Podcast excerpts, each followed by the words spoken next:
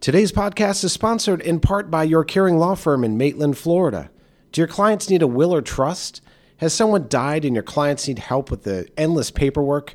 Do you have business owner clients trying to decide how to leave the company fairly amongst your family? Contact your caring law firm where clients are so satisfied you'll look like a hero for having referred them. Your caring law firm offers probate and trust administration services throughout Florida, as well as estate, asset protection, and tax planning assistance. To learn more, visit yourcaringlawfirm.com. Welcome to Tax Boss. I'm Meryl Bailey in Orlando, Florida. And I'm Crystal Woodbury in Denver, Colorado. We're each licensed as attorneys and CPAs. We help our clients get the best results because we work well with their trusted advisors. Tax Boss is a podcast for advisors from multiple professions to get together to discuss common client issues and how we can work together to solve them. Today we will discuss solvency certificates. Why do attorneys request them?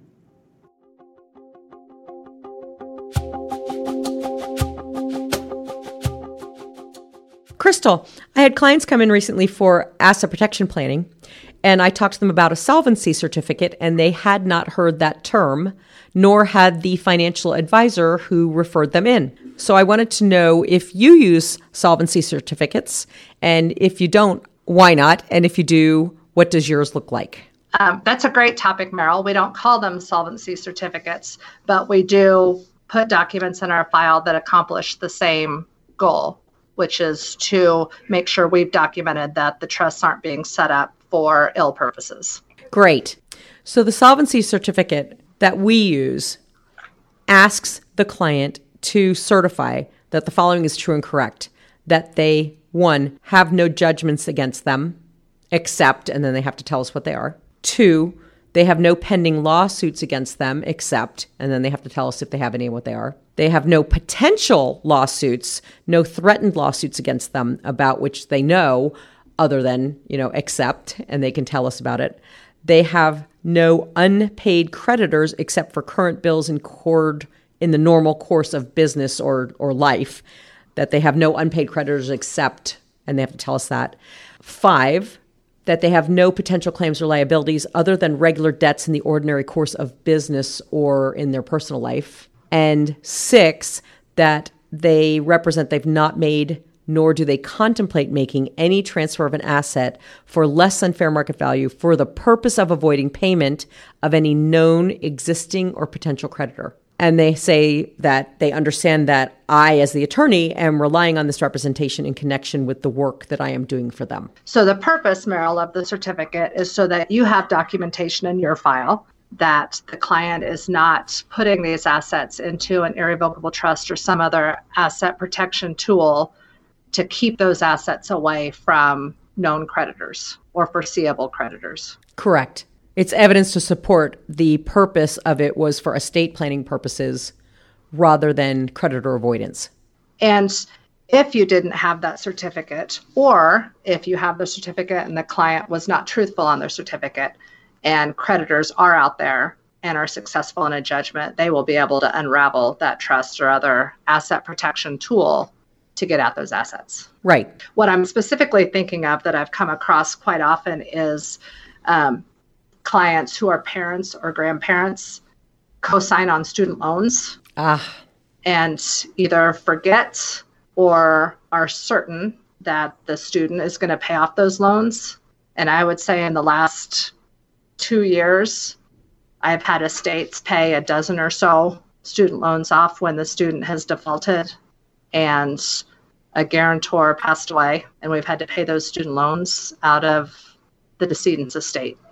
So I'm wondering if that would ring true for these asset protection trusts. I do not ask them to list those specifically. I ask them to do the negative. Okay. Right. So I say, are there any out there that they know of? You know, that there are none out there that they know of except, and I ask them to list the exceptions. So if okay. they did not list the co signed student loans, then I would think that the student loan would be subject to the creditor getting the money. I, I would think so too. I just think it's one of those debts that folks don't think of as their own debt. I agree. Um, did I tell you about the client I met with recently who wanted to know if she had any options about student loans that her father took out in her name that she didn't know about and did not participate in?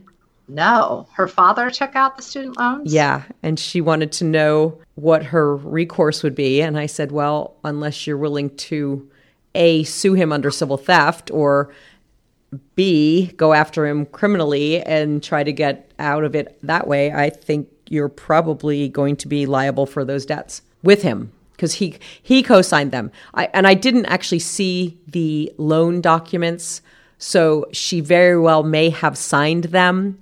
But what she was saying was she went to college when she was 17 and 18, and she would sign anything that he put in front of her because she didn't know and she didn't even know about them until she's now 29 years old and married and a creditor contacted her and she said she didn't know what they were calling about and they said well these loans.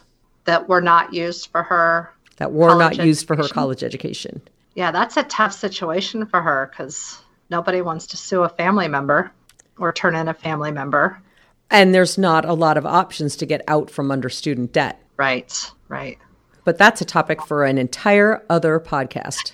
yes, it is. Well, I like the idea of solvency certificates, Meryl, and we have been documenting it in our file, um, but not necessarily through a signed certificate by the client. Um, I could see how that would be probably more valuable than just my file notes of these are the questions I asked and this is how the client replied. Yeah, I will be happy to send you our form so you can take a look at it. I appreciate it. Thank you.